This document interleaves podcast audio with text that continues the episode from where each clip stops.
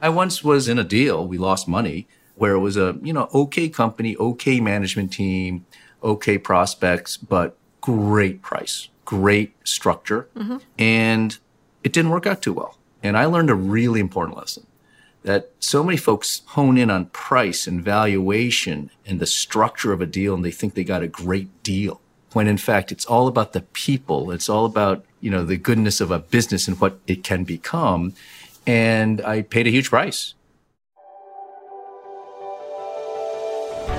Welcome to Redefiners, a podcast designed for daring leaders who are changing what it means to lead in today's increasingly complex world.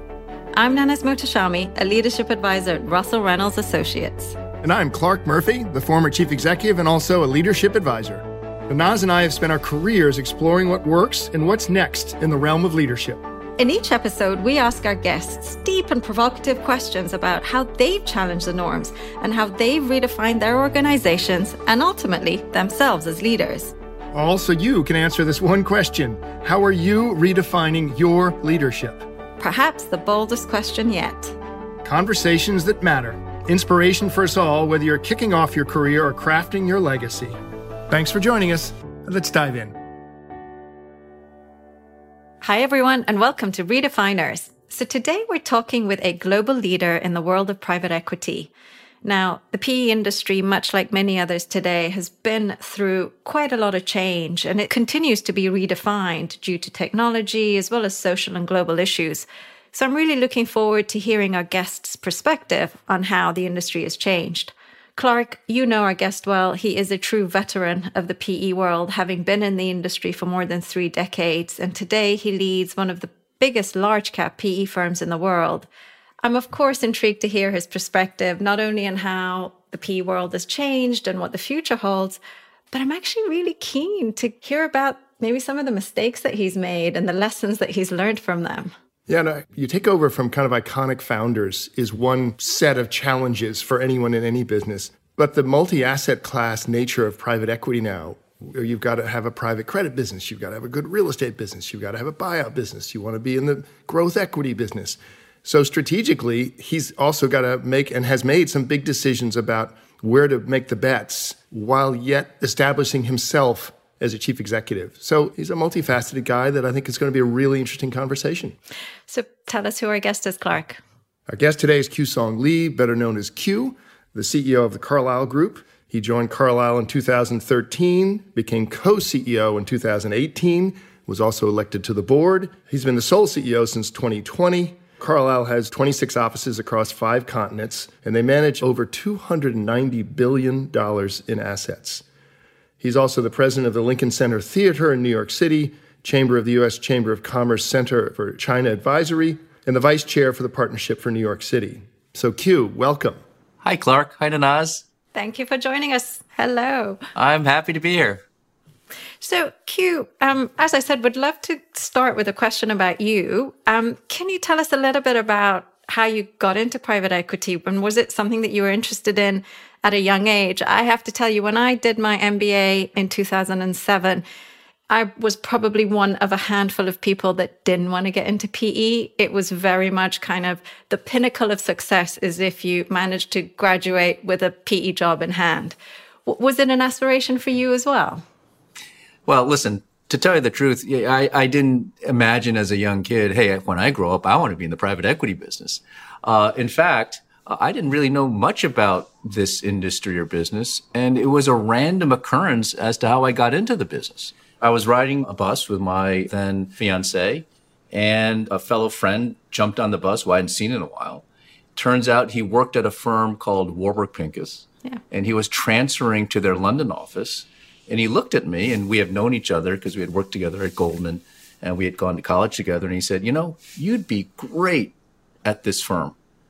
And I, I, had no idea what this firm was. I didn't really know what the business was about. Next thing I know, Monday morning, I get a call. And that started a process of getting to know, getting to uh, understand better what Warburg was. And six months later, I joined. And it was just a random occurrence, really, that I got into the private equity industry. And then why have you stayed for as long as you have? Because it is, I said, it's over 30 years, if I'm not mistaken, right? Yeah, no, look, it's a great business for someone like me. You have to think strategically. You have to put your money where your mouth is. There's an opportunity to create change and work side by side with CEOs and management teams to help grow businesses.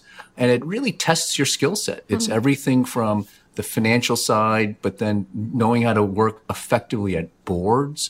It's knowing how to influence people and work well with partners. You have to go out and, and raise money and make the case to third party, very sophisticated investors. So it's a very uh, fun job with, at least for me, a lot of intellectual satisfaction in terms of the types of things and the issues we're looking at, but also um, the ability to create mm. and build and grow and help teams make their companies better over time.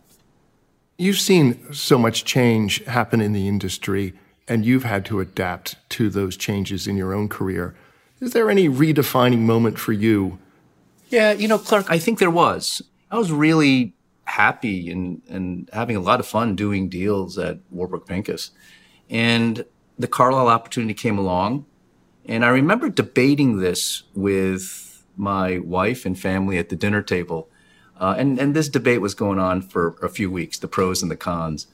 And, you know, very different firms, very different size and complexity and pros and cons. And, and finally, my uh, daughter slammed her fist on the table and said, I'm sick and tired of hearing about this. Dad, go big or go home.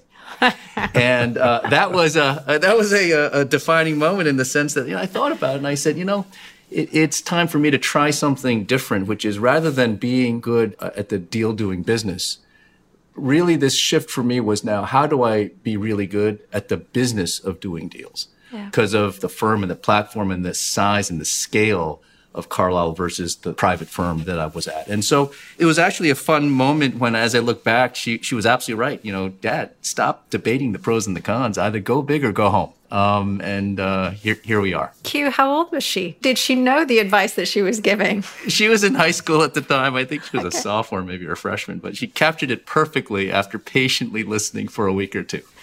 Um, Look, so the industry obviously has changed a lot from the days of leveraged buyouts to today where, you know, their PE firms are multi-asset class managers. Why has the industry changed? And what would be your prediction about how it continues to evolve? Sure.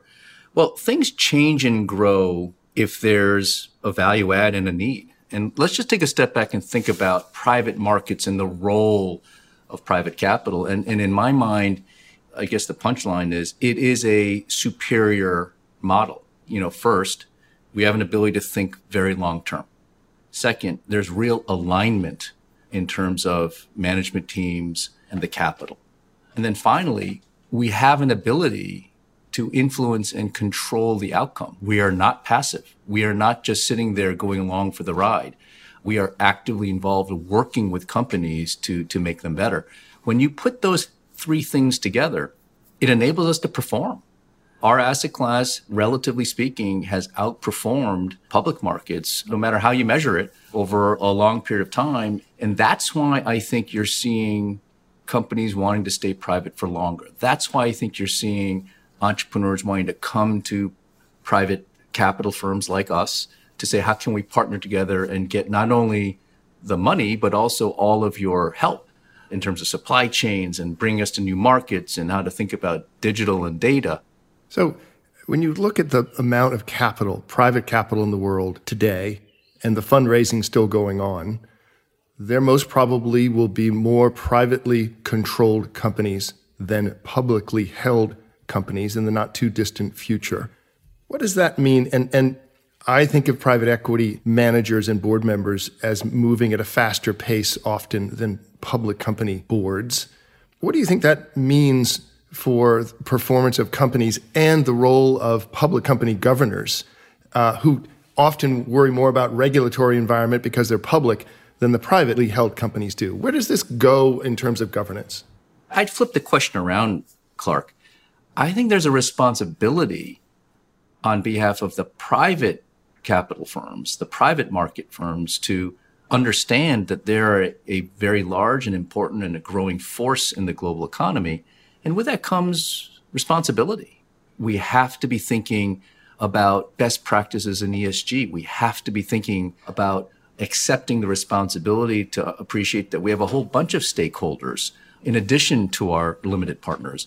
Uh, like I said, it's not about just doing deals anymore. It is about the entire business uh, and the entire institutionalization that's occurring in our industry. But with that also comes important responsibilities that I think the leaders of our industry are up for assuming that and then communicating that, the narrative about what we do and how we do it over the long term. I think there's got to be a lot better messaging and narrative in terms of what we do. But I think given our growth and given all the different areas that we're in, there comes a responsibility from that mm. growth, which uh, obviously I'm up for that challenge, as is Carlyle. So let me play devil's advocate. Sure. So the institutional shareholders, pension funds, uh, state funds, sovereign wealth funds, invest for the long term of their pensions or endowments with you. I agree that communication, private equity, private capital is not always understood because the cynics say you think long term, but you have to sell the company for those investors to come back and invest again. Do you really think long term? So you have these long term asset investors, but you've got to sell a company typically in four to eight years. Talk about the short and the long term of performance in a five year cycle or an eight year cycle versus the investor who's investing for 30 to 50 years. It's a great issue because 10 years ago, five years was long term. But now, long term is 10, 15, 20, 25 years. So, uh, a couple thoughts on this. First, we can't exit companies or sell companies unless they're positioned for the next five years or else that next buyer isn't going to come in and, and, pay you a good price for, for what you're selling. So I would argue our time frame is actually longer than just our exit period because we need to be positioning and planning and creating a plan that is sellable, marketable to the next buyer. Number two, you're actually seeing new strategies emerge, Clarke, to take into account that longer duration. So new funds are being created that are explicitly long duration funds where you don't have to sell in five years. Capital is now coming in saying, you know, guess what? This is a, a 20 year fund, not a five to 10 year fund. We have now permanent sources of capital that are being raised where the capital stays in the fund and continues to be reinvested as opposed to liquefying everything in a five to eight year time frame and, and, and disperse the, the capital back. So we have a challenge of the short and the long term, which you're addressing with some of the permanent capital funds. But equally, Carlyle was a private partnership for such a long time, went public with your predecessors, which brings different pressures as a public company, which you alluded to. But you're also the chief executive following three kind of iconic founders. Talk about the cultural changes and the challenges you face in this role. It's a classic role to try and establish, but it's also a public company at the same time. Kind of a double whammy. Yeah. And, you know, you put your finger on it. Then that word is change. And I think the hardest thing, but the most fun and the most enduring thing that's going to happen at Carlyle is the change of culture that, that is occurring you know, change is unsettling for lots of folks and, organizations. And, and I keep saying, you may not like change, but you're going to like obsolescence even less. And in a world where the velocity of decision making and disruption and uh, the different forces coming at us so quickly, and by the way, it's not just our industry or, or our firm, it's, it's every industry and company. I think CEOs and leaders have to do a good job of preparing, conditioning, and helping their organizations and their cultures evolve, change, adapt. And to an extent, despite the terrible period of time that COVID started, and it's going to continue for a while, it also was an environment where you could get lots of changes and lots of things done, right? So, Clarke, this is a long winded way of me saying investment firms, the lifeblood of what we do is always to have a rejuvenated sense for the future, uh, to understand where are the changes? Where are the risks? But where are the opportunities? There's more to do. But my motto is think bigger, move faster, perform better. And no doubt it's taking hold and real great traction at the firm. All those things that you mentioned, Kew, move faster, perform better, be used to change. P is it's high stakes, it's fast paced, it's it's very competitive. Are there certain skills or traits that a person really needs to have or learn in order to not just survive, but excel? What are the skills that you think you have that have helped you get to the top? So, first of all, this is a judgment business, mm-hmm. and we need people who've got great sense of judgment. This is not a black or white, the numbers will tell you what to do business. So, the ability to appreciate the gray, have a tolerance for ambiguity, and then make great judgments is, is a really important skill set. I think this is a business where a person needs to have incredible center of gravity. Okay. We're getting pulled all over the place. And if a person doesn't have a strong center of gravity around ethics, around, you know, the latest fad or not the latest fad, and if he or she gets influenced by what is happening around them too much, I think that's an issue. You need a center of gravity. And then finally, this is a conviction business. It's not about going around and figuring out what other people think is this a popular decision or not you need to have real conviction as to where you think something is going and then make as you say then as big important decisions around it Yeah. so so i think it's about judgment it's about having center of gravity and it's about having real conviction maybe courage Yeah. to be successful So then going back on that judgment theme, you've done a ton of deals over the years. Have you ever made the wrong call? oh yeah Have you ever felt like you look back and you've made a mistake? And what have you learned from it? We don't have that. It's- This is only a 30 minute podcast. We don't have time for all those. lots of lots of bad decisions. Um, you know, it's funny. People ask me like, you know, what deals have you learned the most from? And it's never the deals that have worked out. It, it's the deals that don't work out where I've learned the most from. And I'll tell you one important lesson for me early on, and I see people make this is, I once was in a deal. We lost money where it was a you know okay company, okay management team, okay prospects, but great price, great structure, mm-hmm. and it didn't work out too well. And I learned a really important lesson that so many folks hone in on price and valuation and the structure of a deal and they think they got a great deal when in fact it's all about the people. It's all about you know the goodness of a business and what it can become and i paid a huge price uh, and i learned that it's not about necessarily just price and structure in fact, I would back and partner a great CEO, even if it was an incredibly high price, because great CEOs, uh, he or she will lead companies and will figure out ways to grow and drive profitability. When you talk about communities, you're a member of the Business Roundtable. You were there when they talked about stakeholders versus shareholders. You also, and Carlyle has been active in terms of sustainability and about communities. How do you think about corporate responsibility? Again, you're you're paid to perform. You talked about performance for your investors. Sure. How do you balance stakeholders and your investors or shareholders to do the right thing in the right ways? Yeah, you know, Clarke, even in the way you asked the question, there's a hint of this being a false choice. To me, it's not an either or. It's not about, well, are you driving for financial return or are you driving for great ESG outcomes? The fact of the matter is, in order to perform well, hmm. you have to have a terrific ESG mindset. And it's more cultural and it's not an either or, it's an and. And what I mean by that is, so when we make an investment into a company, we're doing everything we can to enable it to perform better, drive revenues, new markets, new products, improve costs. But our research has shown those with diverse boards, their earnings grow 12% faster than those portfolio companies without diverse boards. Why wouldn't we bring more diversity to that portfolio company? Because it shows there's been better performance. When you have an ESG mindset to look for more, for better supply chains, and when you have an ESG mindset, it enables you to recruit talent and keep talent because they like what the company is doing. When you think about raising financing where your cost of capital actually goes down, you can lower emissions targets, which we put in place at our portfolio companies. Why wouldn't you do that? It drives performance. It's not a topic. It's not a check the box. It's not a metric that we're trying to shoot for. It is a mindset and a cultural thing where it's integral to hmm. our approach to say, how do we partner with companies to make them better? So, Kew, I love what you have said. Um, in my experience, at least, this is not how the majority of private equity firms think.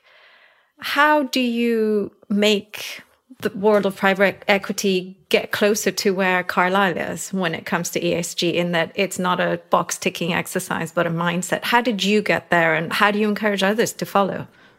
You know, hopefully by doing and leading with great results, uh, people will start to get it and start to follow. And they're already calling us to say, What are you doing? And we're sharing best practices with them. I think folks have to appreciate you need a really good why. Mm. Why are we doing this and why does it matter? Mm-hmm. Right? Because without the authenticity of appreciating that very essential question, uh, why does this really even matter? I think leaders and organizations will find that their ability to really make changes in organizations and to make cultural change is going to be very difficult. So at Carlyle, the why is very simple. This is about investment performance. Hmm. If it is about investment performance, I need to make great judgments and decisions. Well, in order to make great judgments and decisions, I need the most diverse perspectives and different views around me so that we can really test our thinking in order to make great decisions and judgments. It's a part of what we do. It's the very essence of what we do, right? And so if you don't shape and create a culture of inclusion that accepts different points of view, that seeks out and wants there to be different points of view and real honest debate, all of this, all the progress you make in terms of the what and how won't matter. This concept of the private partnership and the public company, you said briefly the pandemic was also an opportunity to bring about change, to enact change. What are some of those changes, and how do you see all the things you just talked about inclusion, decision making? These are apprentice ways to learn. You worked with some of the great investors, John Vogelstein and others, who taught you. You were at the table. So the table was half at home and half in the office and still being decided. How do you look at a post pandemic apprenticeship business and the teaching of good investment questions, good board members, learning from mistakes? How do you think about that? We at Russell Reynolds, we're an apprenticeship business. We worry about this. This is our biggest challenge. How do you look at it? We've been very focused on this. Our team has done a great job, and we have embraced hybrid or a flexible work model.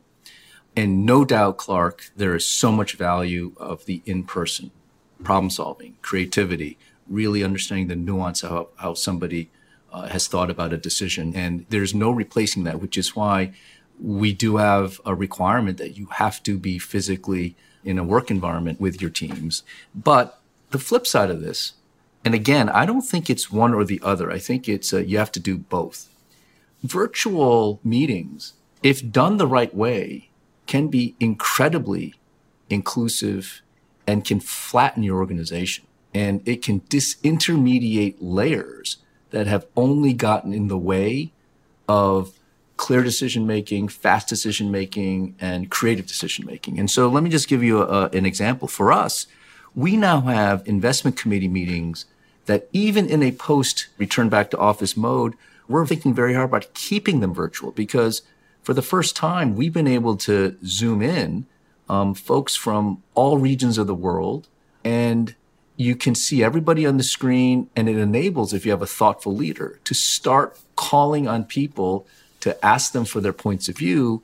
Whereas in a physical meeting, it's often dominated by one or two people, and it's sometimes difficult to want to get in and speak. There are parts of the world obviously still difficult or impossible to travel to. You run a global business, you're investing in Asia. I hear you on bringing them in and making decisions, but a large part of your institutional shareholders are them looking you in the eye and saying, Do I trust you with the capital of my pension or my government? Yeah, I think incumbents have had a huge advantage because we've had relationships before. And so it's easy for them to then make decisions virtually in the sense that they know Carlyle and they know me. They, they've met me and we've kept these relationships up uh, virtually. But no doubt it is being depleted. And it's probably going to be incumbent on us to hit the ground pretty darn hard once things open up. And you know, last year I spent a good part of the uh, late last year traveling to Asia, to the Middle East, to, to Europe to refresh those relationships and begin new relationships. It's very challenging. The flip side of this, Clarke, is that the velocity of fundraising has never been faster because a lot of the inefficiencies of data rooms and presentations in front of groups of people and the sequential steps required to get to a fundraise closing, a lot of that now has been rethought, repurposed, and is done virtually.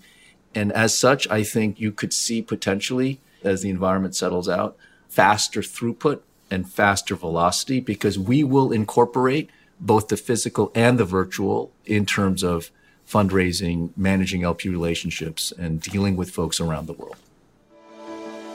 We'll be right back with Kew after a short break from Georgia Rankin, a managing director with Russell Reynolds Associates in London. Like many industries, the pandemic has tested the private equity industry in new ways. While some portfolio company leaders were able to adapt and make the most of a volatile and uncertain period, others stuck with existing strategies and struggled. So, how does leadership style play into these successes and challenges?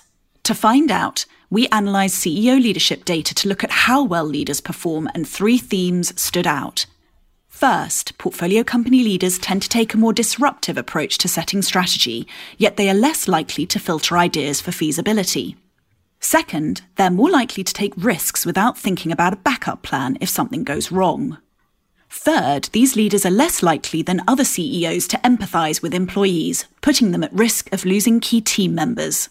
What can PE firms do before they hire their next portfolio company leaders? Make value creation plans multidimensional to better prepare for an uncertain future. Appoint more agile leaders who can adapt their style quickly as needed. Provide leadership development support, such as coaching, to help leaders who are struggling to pivot. And finally, ensure that the team is effective. Build leadership balance with a mix of strengths across the C suite to ensure readiness in a volatile environment. To learn more about what to look for in your next portfolio company CEO, go to russellreynolds.com slash insights. And now, back to our chat with Kew. Kew, given the very successful career that you've had, if you had the privilege of hindsight, what's the advice, Kew, that you would give to your 25 year old self? Or what's the advice that you would give to your daughter now? I would say have a point of view. I see so many young people who can describe the issues or tell you about their analysis. But when you push them and say, well, what would you do? Mm-hmm. What ought we do with this difficult decision? Uh, sometimes they don't have a point of view. They, they know how to describe something, but they don't really have a formed thought as to what to do and what they would do. Mm. So first is have a point of view. The second I would say is really need to have a tolerance for ambiguity. Yeah. I think too many young people want to know, well, if I do this, then will this happen? And if I can get there, then will I be able to get to that place? And it's very, very uh, sequential and, and tracked. And if certain things deviate or if they don't get the precise feedback that they want, they sometimes lose perspective or feel lost because you know it, it's not clear. And, and, what I try to keep telling people is, hey, ambiguity is part of the game. You have to tolerate yeah. that ambiguity and have a certain confidence and a certain center of gravity. To my earlier point, uh, that enables you to keep pushing through because it's all about seeing the gray. Because the white and the black is so easy. It, it, it's yeah. all about seeing the gray, and you can't see the gray if you don't have a tolerance for, for ambiguity. Yeah. I think linked to that, I would add resilience, right? It's when the shades of gray are there, don't give up, keep going, because the hard work you put in today will pay off. Maybe not next year, but in five or 10 years' time. Absolutely. There are no shortcuts. Yeah. There are moments in time. There are moments in time when, like the past five, ten years, liquidity has made a lot of things easy. Well, I think we're in a new era now where, where it may not be as easy. There are no shortcuts. You know, you have to do the hard work. You have to be resilient to your good point, Nanaz. And, you know, you have to go with the flow a little bit and tolerate some ambiguity and, and, and keep going because it's never precise and it's never clearly going to be laid out. Related to that, I think the last thing I would tell people, and one of the pieces of advice I always give our new associates is um, be a real person. So many of them are so career minded and just want to succeed and they're hungry and they want to work so hard, they forget that part of succeeding in business and, and in your career is also having a real personality and a real persona above and beyond work life to make you an interesting person. And so I keep giving the advice be a real person. Uh, hard to do when when there's a lot of work, but I, I try to get away, be with friends, and and go watch a show or go fly fish every once in a while. You know, I agree 100%. We say to people, and it sounds ironic because we're pushing, pushing to be successful, to make clients happy, or you have to have great investments. But, you know, actually people need to take vacations. Oh, yeah. People are better as a whole person when they are a whole person. And just working around the clock and trying to find the 25th hour, in fact, doesn't make you memorable. Mm-hmm. Uh, and doesn't have you centered to either give advice or make a tough decision as an investor. Couldn't agree more. When we look for leaders, we want leaders who are whole people because they lead better because they're whole people. Couldn't agree more. Absolutely. Which is why, you know, when I, I think that two, three day vacations are hard for me because you can't really unplug. It's the two week vacations yeah. where the first week you're starting to unplug, but then you get that last week of an ability to unplug, which is essential. Yeah. You know, it's interesting, Clarke. I think this velocity of businesses the burnout rate of leaders, I think, is going to start to pick up. The pace that all of mm. us, you, me, everyone going at it is so high. And I think it's going to be even more critical to do exactly what you just said, which is to, to really unplug and reground yourself so that you can be an effective leader when you're at work. The European in me wholeheartedly agrees with that. I was wondering, Manaz. She's like, okay, let's go to Europe on that one. yeah, and in fact, let's make it a three-week holiday. Now, um, Kew, thank you so much uh, for your time. We like to end each podcast with some rapid-fire questions. This is where Clarke and I will give you a series of questions, and we ask you to reply as quickly as possible. Are you ready? Let's go for it. Okay, question number one: What is your favorite hobby? If you had to just choose one piano. Kew, what's your best morning ritual? Sure, I do it every day. I make myself a nice black cup of coffee. I take it with my uh, laptop and I check a bunch of different websites as I see the world wake up around me. What is the one important skill that every person should have? Um, balance. Yeah, that center of gravity that you mentioned before mm. really resonates. Yeah. What's your favorite way to decompress from a single day of work? that couch in my family room. there's a reason why it's worn down a little bit. I plump myself down there, uh, grab a remote control, and I zone out. And where in the world would you live if money and work weren't an issue? Oh boy. Either Paris or Italy would be where I might end up. One bit of advice that a client once gave me, which I now try to drill into my son's head is make your money in the US and go spend it in Europe. you know, uh, I, I, say to my kids, hard now, easy later. Yes. yes. Thank you, Kew, for being here. Fascinating uh, the aspects of whether it's the investment world or the changing nature of how the world works. Just to summarize a little bit, as for some of our listeners who are not as experienced in the private capital world, to improve companies, it's about performance perform as a management group and as investors. Equally, the industry itself probably needs to better communicate what they do in the short and the long term so that they understand the broader communities and what the outcome of a great company is positioned for the next five years, not for the day of closing. And changing cultures is hard, but as you said, you may not love change, but obsolescence you'll like even less. So, this need to evolve and to adapt really becomes the fabric of the institution itself. Think bigger, move faster, perform better. I think everyone will remember those points. Carlyle, think better, move faster, perform better. What a great mantra. At the same time, it's a judgment business and dealing with ambiguity, but then being decisive, this ability to handle uncertainty, but then make decisions. Secondly, don't lose your center of gravity when it comes to ethics or the current fad or the current what seems to be cool may not be the long term. And have courage courage of conviction and understanding you have a conviction. It's not a false choice, that you can perform well with an ESG mindset, and that your diverse boards looking at 12% faster growth in earnings because the diversity of your boards reinforces that it's not a false choice. Well done.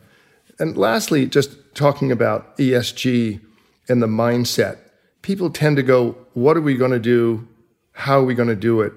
But you've asked, Why are we doing it? Do it for the right reasons. And it will reinforce the what and the how to even greater success, this culture of inclusion to be authentic around the why. And last, just as a leader, to be that real person. You can be hungry and be ambitious and perform, but make sure you've got a whole person there because that's what people relate to and will follow. Great leaders are whole people. So, Kew, we covered a whole lot today. Really, really, really impressive and thankful for you being here and uh, taking the time. This is terrific, Danaz Clarke. Thank you so much. This is a lot of fun. Thank you. Thank you. Fantastic. Thanks for joining us on this episode of Redefiners. For more dynamic insights from leaders from across industries and around the world, listen to Redefiners wherever you get your podcasts. And to learn more or get in contact with us, visit our website at russellreynolds.com, find us on LinkedIn, and follow us on Twitter at RA on Leadership. See you next time.